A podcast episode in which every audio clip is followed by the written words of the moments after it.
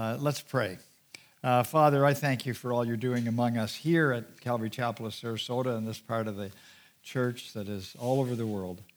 And I thank you for your word. I thank you for the book of Daniel. And I thank you for the picture of Daniel. but most of all, for the picture of you, our God, uh, Yahweh, the Lord of all the earth. Thank you. In Jesus' name, amen. Okay, now, um, in my previous sermons on Daniel, uh, I've called the sermon on this chapter uh, Babylon's Last Supper. That would make some sense. And uh, one time I called it From Gold to Silver. And those of you that know the book of Daniel, and you'll find out a little bit more about that anyhow in a moment, you know what that's about. It's the big statue. You remember that? And this time, I'm going to call it the finger of God. So, the finger of God. Now, Daniel chapter 4, chapter 5, and chapter 6 uh, are really one story lived out over time. Three kings, absolute rulers, starting with Nebuchadnezzar, followed by Belshazzar, and finally Darius, which we'll, who we'll discover next time three rulers who had to deal with Yahweh, the one and only God, in three different ways. Nebuchadnezzar, as we learned last week, acknowledged God eventually, while Belshazzar challenged God. That's what we're talking about tonight. And next time we'll witness how Darius handles his confrontation with God. All three make it clear that God is in charge of all rulers regardless of their flavor. But in the meantime, one of the great issues regarding the book of Daniel is its authenticity. Now, in previous sermons, I've spent way too much time on this, so I'm just going to spend a little bit, and you'll see why here. Because for me, the history of doubt by scholars regarding the authenticity of Daniel is an encouragement to my faith. Until the mid 1800s, doubters assailed this particular story of King Belshazzar as being made up by the writer of Daniel, whoever that was. And even though Josephus, and those of you who are experienced Christians, you know about Josephus, a Jewish historian, even though Josephus wrote about Belshazzar, the doubters point out that his only source was the book of Daniel and no other historical document backed him up. So obviously, the Bible is not considered an historical source. Every uh, now these are all uh, these are all well we'll say sometimes in in brackets Christian writers of commentaries. Every other record available says that Nabonidus ruled at the end of Babylon and not Belshazzar.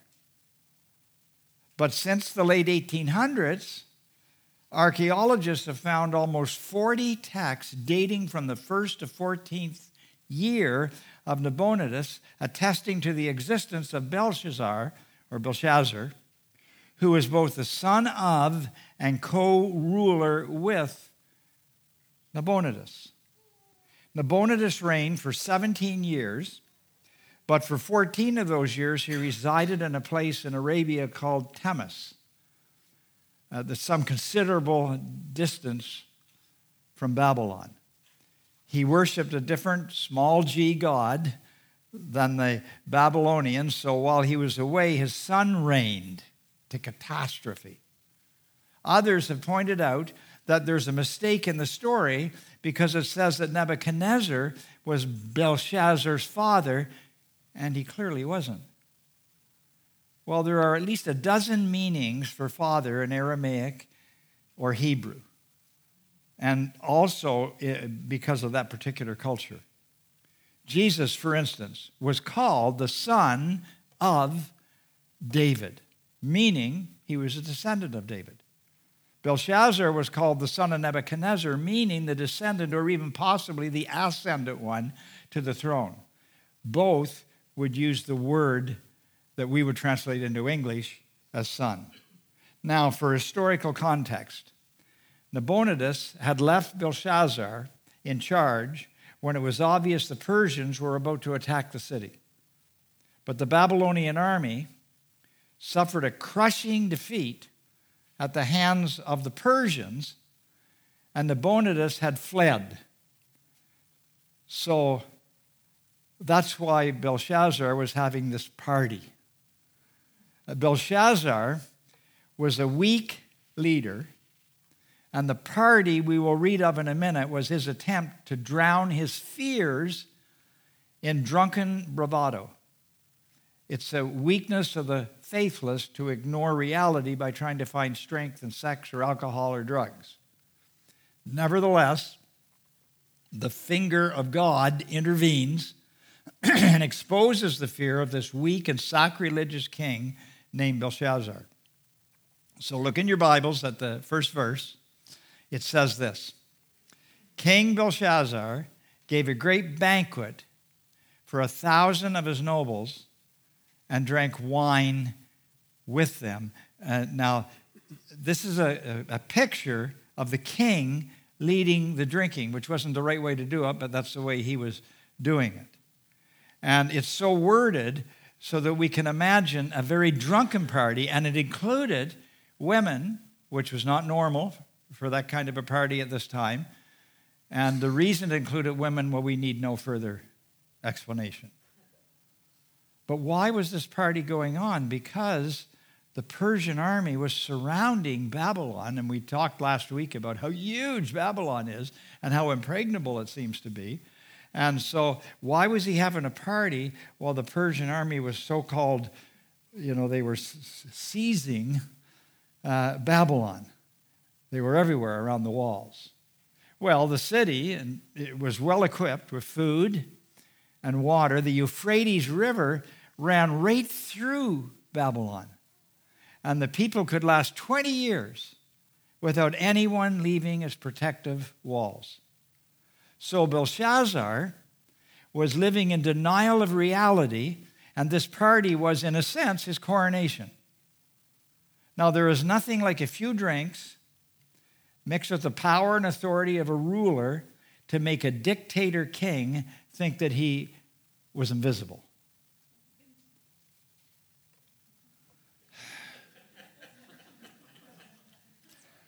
Women aren't supposed to talk out in the.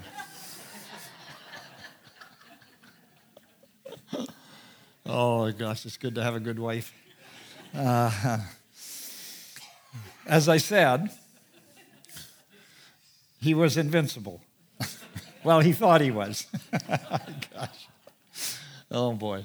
So instead of calling on God, instead of calling on God uh, for help, he was trusting in the thick walls and abundant provisions to save him. Now, history records that the night Babylon finally fell, there was a large party going on, and the date was October 12, 539 BC, about 30 years past the incident we studied last week. That means Daniel was now in his 80s. He was a teenager when we first met him. He's now in his 80s. Now, the number 1,000 here is likely just an estimation of the exact number. There would have been uh, many others at this drunken orgy of a party. The room it was held in measured about 9,000 square feet. I mean, that is huge. Uh, Belshazzar would have been on a throne, and he was in charge of everything. So we go to verse 2 now. While Belshazzar was drinking his wine, and again, the way it's written, it indicates he was pretty, he was drunk. He gave orders to bring in the gold, the silver goblets that Nebuchadnezzar, his father, had taken from the temple in Jerusalem so that the king and his nobles, his wives, and his concubines might drink from them. This was the wine talking, as it was considered a sacrilege to bring in the symbols of any religion. So, this was a blasphemous act against Yahweh, the God of Israel. In other words, Belshazzar was declaring that the Jewish God, Yahweh, had been defeated by a small g god or gods of Babylon, and by drinking from these religious symbols, Belshazzar was challenging the God of the Jews and he would soon regret his prideful actions. So the blasphemy begins, verse 3 and 4. So they brought in the gold goblets that had been taken from the temple of God, the Jewish God, the God, in Jerusalem. And the king and his nobles, his wives, and his concubines drank from them. And as they drank the wine, they praised the God, small g, of gold, silver, of bronze, iron, and then wood and stone. Now, these goblets have been there for more than 50 years, and Belshazzar would have known that Nebuchadnezzar had humbled himself to the God of these goblets. If Belshazzar had have done his homework, he also would have known that Daniel had interpreted a dream predicting the Persians. Remember the statue? The gold head, and then the next uh, down from the gold head was what, what, was it? Was it made of gold, then silver? And if, if Belshazzar had just done his homework, and he, he should have known all this, he would know that Daniel had interpreted the dream, predicting that the Persians were going to defeat the Babylonians. Belshazzar is clearly saying that he will not be defeated even though the Persian army was presently surrounding Babylon. In essence, he was declaring that his small g gods were more powerful than Yahweh. Belshazzar wanted the people to have confidence in his leadership, backed by the Babylonian gods together they would defeat the enemy outside the city gate. The leader of the Persians outside the gate, that was Cyrus, the king of Persia, was waiting to attack, and Belshazzar knew that the prophet Isaiah, for instance, had recorded in his scrolls these words Isaiah 45 1. This is what the Lord says to his anointed Cyrus. I find that fascinating.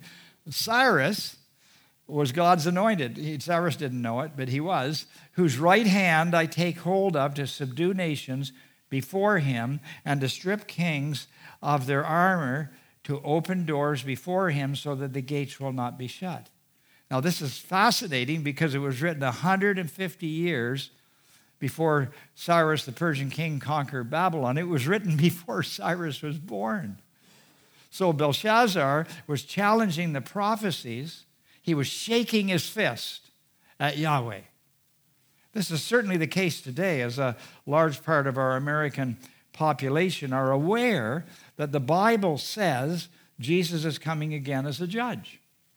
I mean, it's mentioned in movies in different ways, TV programs, secular literature, and it's common in the news to describe a weather incident as like Armageddon, a picture of Jesus' final coming. Nevertheless, we clean up the hurricane and tornado mess and continue to kill babies in the womb and live as if there were no future judgment. Our gods of prosperity and bootstrap perseverance mean more to us than he who so loved the world that he sent his son who died for the world and is coming again. Another important point regarding verse 4, I, I think you probably noticed it, but did you notice the description of the metals is in the same order of the statue that Daniel interpreted as predicting the future gold, silver, bronze, and iron. Our culture still uses biblical phrases without any longer realizing where they come from. And they're getting less common in hearing them, but especially an old guy like me, I've heard all of these ones through my life. Here's a, just a sh- very short list of uh, phrases that are used still in our language uh, that come from the Bible. Uh, first phrase, a cross to bear. Second phrase, a house divided against itself. A third one, a, a labor of love, or signs of the times, or a two edged sword, or reap what you sow, or go the extra mile, or the twinkling of an eye. It reminds me of the rapture of the church. But the best known is the phrase, the handwriting on the wall. And I can remember uh, in my stockbroker days, we'd be working and we'd be looking at all of our charts and trying to figure out where the investments are going to go. And I can, I can still hear different uh, uh, guys they're saying, ah, the handwriting's on the wall. The Fed's going to rise the rate again. This is going to happen. That's going to happen. And it was very common to use that. I don't hear it as much today. But of course, it comes from the book of Daniel. Now, I have chosen not to make another list, but if Belshazzar had read the easily available writings of Jeremiah the prophet, or in that culture, if he had listened to those who knew what Jeremiah had long predicted, and remember, there were many Jews in captivity in Babylon at this time. And if he had listened to Jeremiah's prophecies, he would have known exactly what the surrounding Persian army was about to do. But he did not listen to God's word. Instead, he lived his life according to his own selfish, prideful desires. Today, the Bible is readily available to everyone. No one needs CNN or Fox or any other news channel to explain what is happening today. The Bible clearly outlines all of history. Uh, we'll see that especially as we get into from chapter 7, 8, 9 and uh, in Daniel. It's, it's the most amazing prophecies, I think, in the Bible. Chapter 11 is absolutely the mind blower. So, how foolish to not know what the Bible says. How foolish the, the, the, result is in not knowing is that as we progress toward the end of the end times without knowledge of the Bible, God's word, we'll become increasingly fearful as Belshazzar is about to discover. So now, verse 5, one of my favorite words in the Bible, first word, verse 5, suddenly. And I've said it often, you know, it's one of the greatest studies to do. It just in the English Bible is to look up all the word suddenlies and see what you discover. It's quite a lesson to learn as you go through the Bible with it. Suddenly, there's this big 9,000 square foot hall is packed full, and all kinds of things that are unspeakable are happening. And suddenly, the fingers of a human hand appeared and wrote on the plaster of the wall near the lampstand. They would have brought this lampstand in from, it was already Uh, uh, come in. It was the lamps, the Jewish lampstand. Near the lampstand in the royal palace, and the king watched the hand as it wrote. And his face turned pale, and he was so frightened that his legs became weak and his knees were knocking. Now, if it is possible to become completely sober from a great shock, that would have been the case here. The room went from loud revelry to complete silence immediately. Immediately. Everyone's eyes were glued on the hand which was writing on the wall. In 1899, archaeologists discovered what is believed to be this specific room, and the walls were all whitewashed, and the room was very large, as I've already uh, pointed out. And what they found was an exceptionally beautiful throne room with tiles of many animals representing their various gods around the room. The throne was placed so that Belshazzar would have looked straight up above his head and saw a hand with fingers writing on the wall. Now, this was not a vision, this was a miracle from God Himself. The description in these verses picture someone who is frightened to the point of panic, so much so his leg, legs gave out on him. Everyone in the room would have seen the same thing and read the words. And I use the word on purpose deathly silence was the immediate response in the face of such a miracle. Now, in verse 7, you'll see it says, The king summoned. Now, this is very important. Uh, the word summoned in verse 7 is not the best translation. The word shout, or even better, the word used in the Tyndale Living Bible, the paraphrase Bible, is even better. The word screamed fits the circumstance and the language. And don't think of a single scream. It, it's written grammatically that he kept screaming for his advisors to come.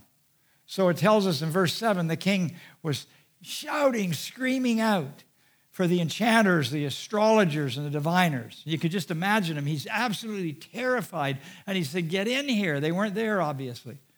And was, they started coming in. And then he said to these, I can almost not say it because it's, uh, it's so, you just need to be sarcastic, I think. Then he said to these wise men of Babylon, we've already met them before, whoever reads this writing and tells me what it means will be clothed in purple and have a gold chain placed around his neck, and he'll be made the third highest ruler in the kingdom. Now, purple represents royalty, gold represents authority. I mean, this was a major reward of power, position, and even riches. And then, verse 8 all the king's wise men, uh, it, it actually reads in the grammar, then all the king's wise men kept coming in. They're all coming in. But they could not read the writing or tell the king what it meant. They're all talking to each other. You can just imagine. It. Everybody's looking at them. The king's looking at them. He's terribly frightened. And he's watching and they're talking and all of that. And he, they couldn't come to any kind of an agreement. And of course, they would be very much afraid because if they were wrong, the king would probably have them all killed. So uh, they, they didn't know what to do. So King Belshazzar became even more terrified, and his face grew more paled and his nobles were baffled. Now, everyone there would have understood the literal meaning of the words, but not the message. It was a riddle in a sense. The king's advisors would not be able to put the words into the context of God's plan for Babylon, but Daniel would be doing so soon enough. So we, we face the same problem today when talking to someone concerning what the Bible says about salvation. I remember as a new Christian being totally perplexed when I would carefully present the gospel with the same skill I close my sales presentations. And yet I receive more no's from my gospel presentations than my sales calls. Now we're learning the reason for this uh, during the weekend sermons of 1 Corinthians. Without the revealing power of the Holy Spirit, Anyone can read the Bible but not understand what the words really mean. Uh, this verse uh, that you'll recognize right away is appearing in the sermons lately with regularity. 1 Corinthians chapter 2 verse 14. The person without the spirit, that's the Holy Spirit, does not accept the things that come from the spirit of God. Now I know it's a New Testament verse, but it's always been that way. God has always revealed himself through the power of the Spirit. And so the person without the Spirit does not accept the things that come from the Spirit of God, but considers them foolishness, and I always underline it, and cannot, totally cannot understand them because they are discerned only through the Spirit and not through intellect or education or because of an expert presentation we're all thrown on the mercy of God for salvation and for witness. Even though everyone in that room could read the words literally, no one in that room understood what they meant. Only a truly spiritual person could interpret the meaning. Well, now we have almost like a new scene happening. The queen mother. Now, this is not Belshazzar's wife. They were, his wives were at the party, but Nebuchadnezzar's wife. She lived to be 104 years old. And uh, uh, she wasn't at the party. She didn't think much of Belshazzar anyhow. And she arrives. She would have heard all of the things going on. Probably somebody went and ran and told her too. And she arrives with a solution. So here we are with verse 10. So the queen, like the queen mother here, the queen, hearing the voices of the king and his nobles, came into the banquet hall. The first thing she said was, May the king live forever. Well, that was something everybody would say that wanted to come in front of the king. It was dangerous in that culture to come in front of a king without permission, but she didn't care. She came in. But she still said, it was part of the culture, May the king live forever. And then she said, Don't be alarmed and don't look so pale. I mean, she was putting Belshazzar in his place. There is a man, verse 11, in your kingdom who has the spirit of the holy gods. It's a small s and a small g. She didn't uh, have the same experience as her husband had, but she understood what had happened. So there's a man in your kingdom who has the spirit of the holy gods in him. And in the time of your father, he was found to have insight. This is Daniel she's talking about, and intelligence and wisdom like that of the gods, small g.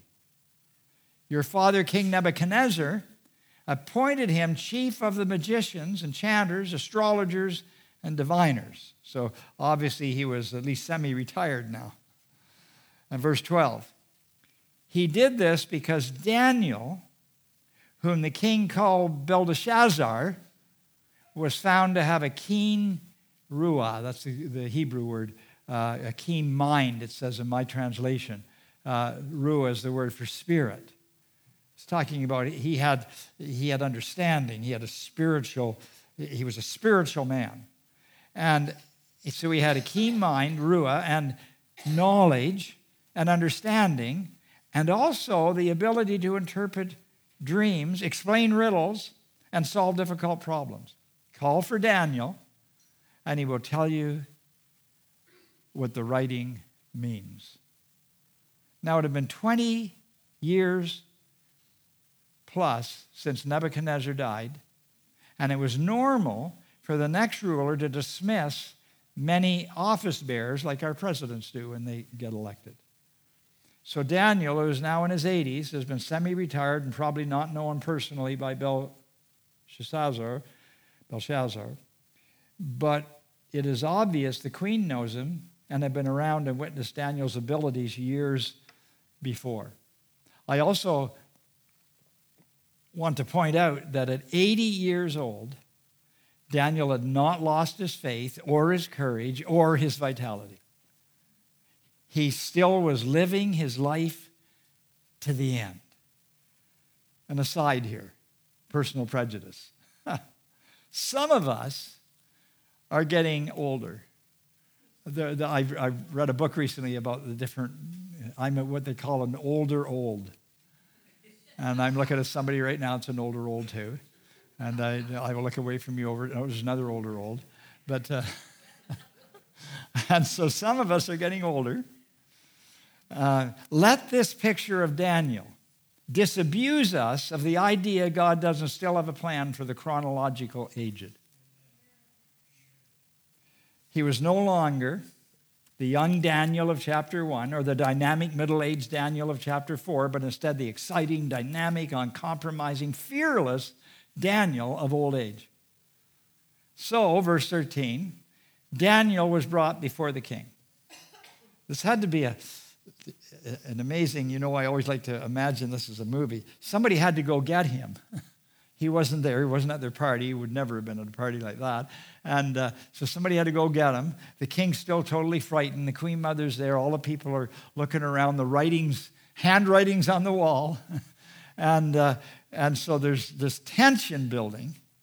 And Daniel is brought before the king, and the king said to him, Now li- listen to this. Are you Daniel, one of the exiles my father the king brought from Judah? I have heard, in other words, I don't really, uh, pretty skeptical that means anything, but I have heard that the spirit of the gods is in you, and they, you have insight, intelligence, and outstanding wisdom. The wise men and enchanters were brought before me to read this writing and tell me what it means, but they could not explain it. Now I've heard, and I think he's trying to intimidate him. He's looking right at him. I have heard that you are able to give interpretations and to solve difficult problems. If you can read this writing and tell me what it means, you'll be clothed in purple and have a gold chain placed around your neck, and you'll be made the third highest ruler in the kingdom. And so, as I said, I think the king mentions Daniel's exile and Jewishness to try to intimidate him. He's really saying, Daniel, I'm the king, you're not. Did you notice that Belshazzar used the name Daniel and not Belteshazzar, the name given Daniel by Nebuchadnezzar? But Daniel wasn't intimidated. An 80 year old man before a young, powerful king expressing no fear. That had to unnerve the king. Then Daniel answered the king, You may keep your gifts for yourself and give rewards to someone else. It wasn't going to be a quid pro quo thing, like, okay, if you give me that, I'll give you this. No, he, he couldn't have cared less. Daniel wants the king to know he has no need of anything that the king has to offer. What he is about to do has nothing to do with reward. Daniel is saying, King, you can purchase favor. You, you can't purchase favor with my God who you're blaspheming. Nevertheless, I will read the writing for the king and tell him what it means. Now, in this volatile situation, Daniel never loses his cool and still respects the king's position. It's the one thing about Daniel, especially in our times that we're in right now, that I'm really impressed with, and I'm, I'm trying. I've been reading a lot of what Paul says about well, politicians and leadership and all that. We're to pray for them, we're to respect them, we're all of that kind of thing. Daniel to me, is one of the best examples of how we should be living in the culture we're in right now. We'd like to see a lot of things change, of course, so we need to pray, but we need also to live as Christians so that there can be a body of people uh, throughout our country that are totally different because of Jesus and because of the Spirit who is in us. In verse 18, Daniel says, Your Majesty, the Most High God, not one of the Babylonian gods, gave your father, Nebuchadnezzar, sovereignty and greatness and glory and splendor. And because of the high position that he, God, gave him, Nebuchadnezzar, all the nations and peoples of every language dreaded and feared him. Those the king wanted to put to death, he put to death. Those he wanted to spare, he spared. Those he wanted to promote, he promoted. And those he wanted to humble, he humbled. So Daniel was saying here that compared to Nebuchadnezzar, Belshazzar was an amateur, not worthy of comparison. Verse 20. But when his heart became arrogant, Nebuchadnezzar's heart, and hardened with pride, he was deposed from his royal throne and stripped of his glory. Now, there's obviously a double message there. And by the way, pride didn't harden Nebuchadnezzar's heart. Pride was the result of Nebuchadnezzar hardening his own heart by thinking he was in charge rather than Yahweh. I pushed too many forward here, I'm lost. Here I am, back. Pride has its consequences. Here's the consequences. If you know this story, most of you who were here last week or know chapter 4. He was driven away from people and given the mind of an animal. He lived with the wild donkeys. This is all because of his pride that we studied last week, and ate grass like the ox. Remember, he's talking to Belshazzar. And his body was drenched with the dew of heaven until he acknowledged that the Most High God is sovereign over all kingdoms on earth and sets over them anyone he wishes. Uh, that includes Russia, that includes America, that includes Venezuela, that includes Cuba, that includes Haiti, that includes every country in the world. God's in charge. This is Daniel's way of saying that God humiliated Nebuchadnezzar until he agreed with God's assessment of his life. It's so I just love reading that because that way because I mean it's never too late to give in to God. Now, I'm kind of assuming that everyone here tonight that's sitting here, I don't know about online, of course, obviously, but uh, that you're all believers. But to me, it's incredibly comforting to know that no matter how bad someone was, no matter where they come from, there's nothing th- that takes that until out of their life until they finally die, of course. So Nebuchadnezzar had dreams from God that Daniel interpreted for him, especially as we studied last week, the dream of him becoming animal like for seven years until he worshiped God. But now, Belshazzar has had a miracle of God's intervention that frightened him close to death. So Daniel is showing a picture to Belshazzar of just how much pride that he is demonstrating and how much danger he is in because of the use of the goblets from Yahweh's temple. So now watch the courage of this old man. Verse 22. But you, Belshazzar, he has to be looking him in the eye. His son, have not humbled yourself, though you knew all this. Instead, you have set yourself up against the Lord of heaven. You had the goblets from his temple brought to you, and you and your nobles, your wives, and your concubines drank wine from them. You praise the gods of silver and gold and bronze and iron and wood and stone, which cannot see or hear or understand. But you did not honor the God who holds in his hands your life and all your ways. Therefore, he sent the hand that wrote the inscription.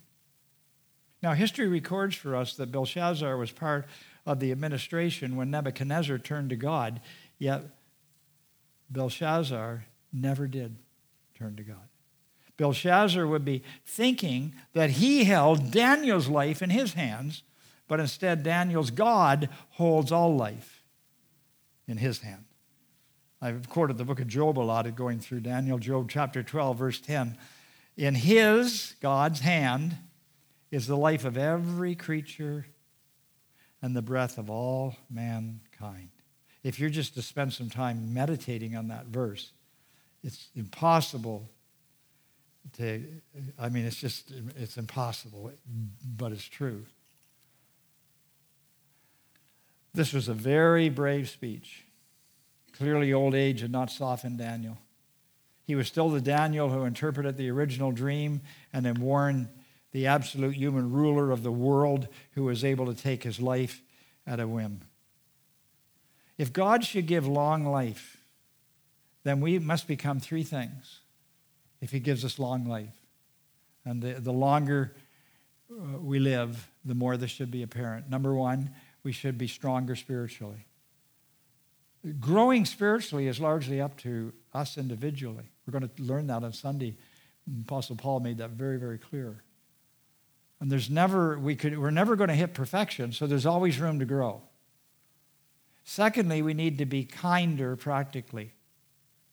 I'm going to talk about the fruit of the Spirit on Sunday also. Kinder practically. Younger people in the church should look at us older olds and say, wow, when I get that age, I bet you all have that kind of patience and kindness. And that's the third thing. We must have more patience than we did in our youth. Very important.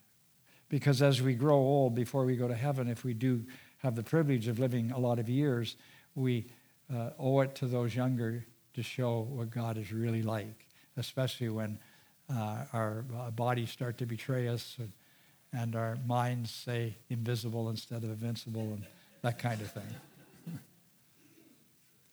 and most of all, we should be less and less attracted to the world's temptations of power and wealth and position as we near our new address in heaven.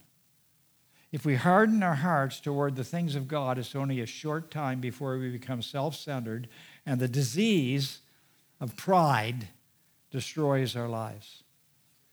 If we think we are something we're nothing, that's called pride. It's only a matter of time before we harden our hearts. Romans 12:3 had a huge impact on my early life when I first became a Christian. Uh, Paul writes, "For by the grace given me, I say to every one of you, Christians, do not think of yourself more highly than you ought. I can remember clearly, uh, was memorizing part of that part of Romans, and I can remember thinking about it. Do not think of yourself more highly than you ought, but rather think of yourself with sober judgment in accordance with the faith God has distributed to each of you. God has given us a certain amount of faith, He's given us certain gifts, certain abilities, and we're to be good stewards of those, and we're to do that for the sake of others. You see, life's not about me. We all need to make that a certainty in our lives and get over ourselves and serve God and others, considering others more than ourselves.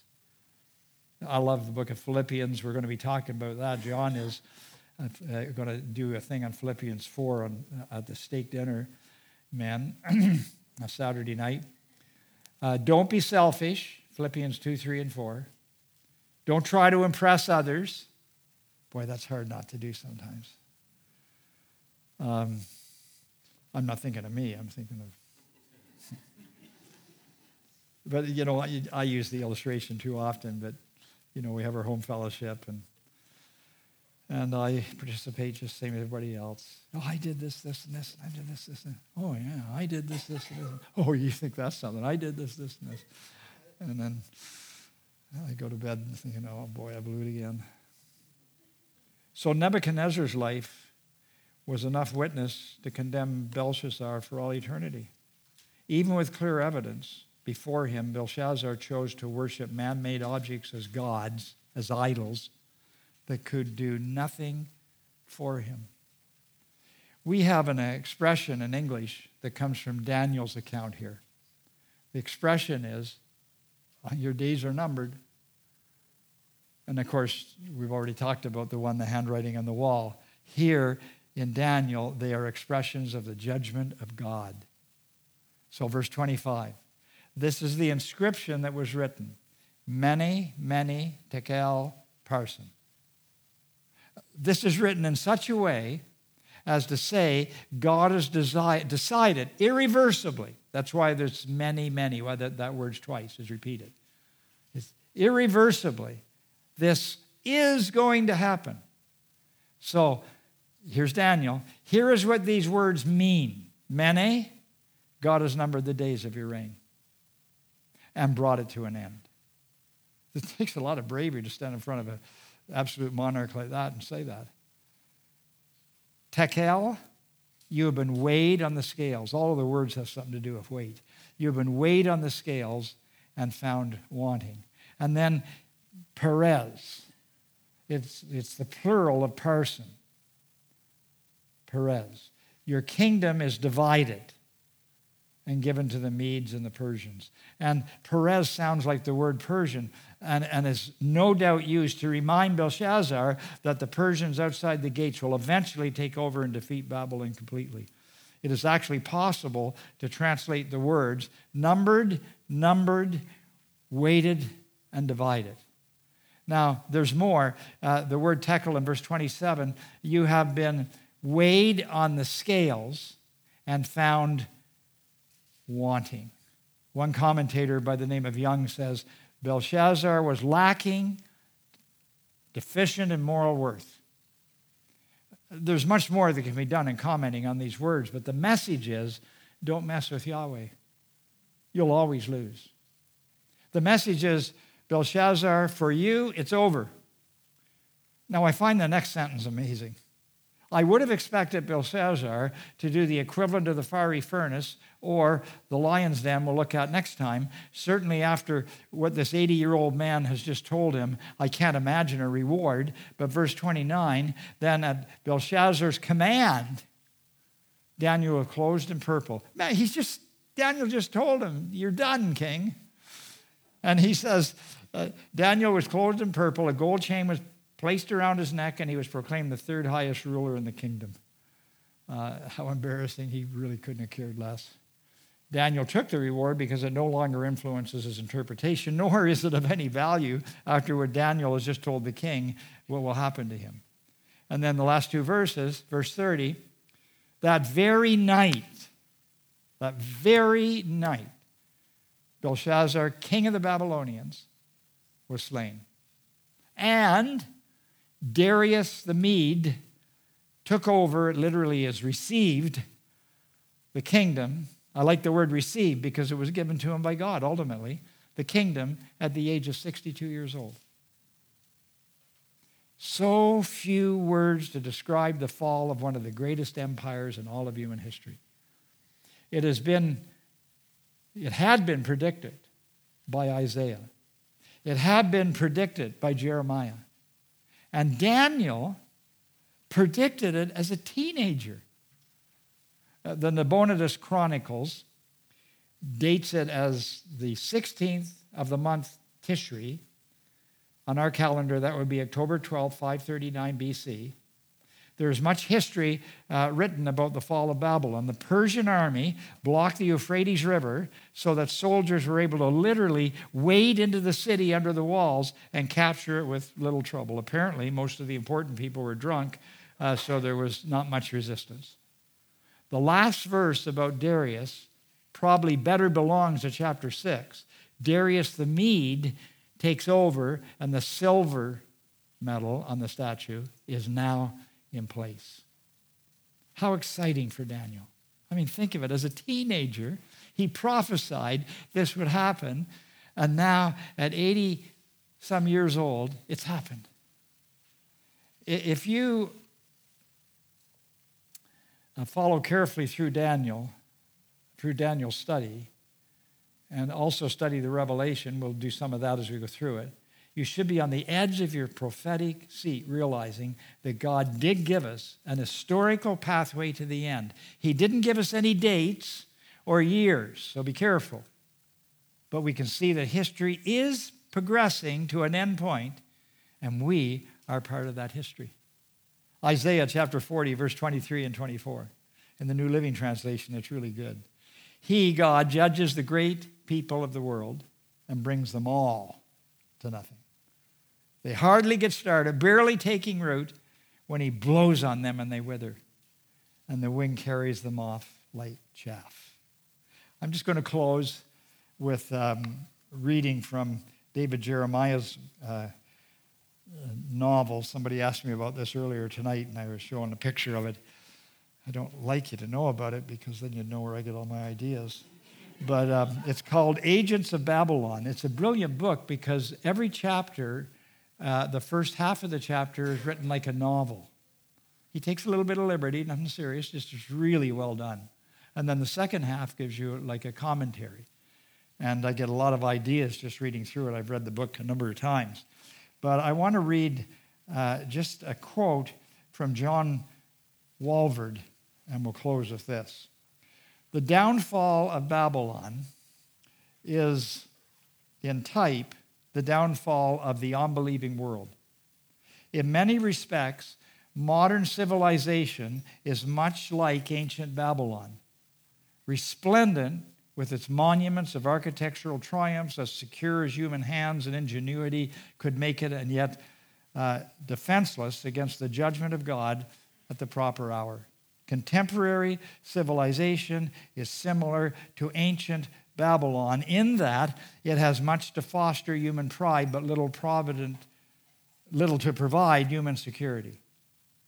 Much as Babylon fell on that 16th day of Tishrei, October 11 or 12, 539 BC, as indicated in the Nabonidus Chronicle, so the world will be overtaken by disaster when the day of the Lord comes, 1 Thessalonians chapter 5.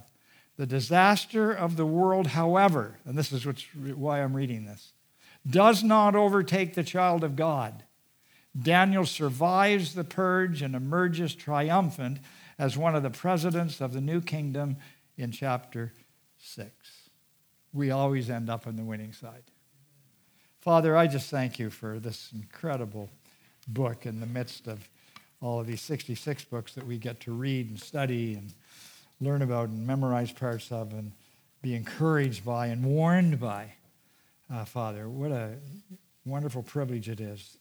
Thank you for not only sending Jesus, but Jesus, thank you for sending the Holy Spirit to inspire the writers of the scriptures, even from ancient times, and especially in our New Testament, Father, where we learn so much of what the Old Testament really was all about. So thank you for this study and help us to be encouraged that no matter what the world looks like around us, we really don't need to spend much time thinking about that, Father. Uh, and it's, it's, there's so many people want to tell us everything that's wrong these days. We all know what's happening. Nevertheless, help us to major in Jesus and in being filled with the Spirit, as we'll learn again on Sunday, and living our lives with joy, and therefore having many people asking us for the reason for the hope that is within us. Help us not to be downers, but to be joyful people who have confidence in the Spirit filling us, in the Jesus saving us, and Father, in you loving us. It's in Jesus' name that we.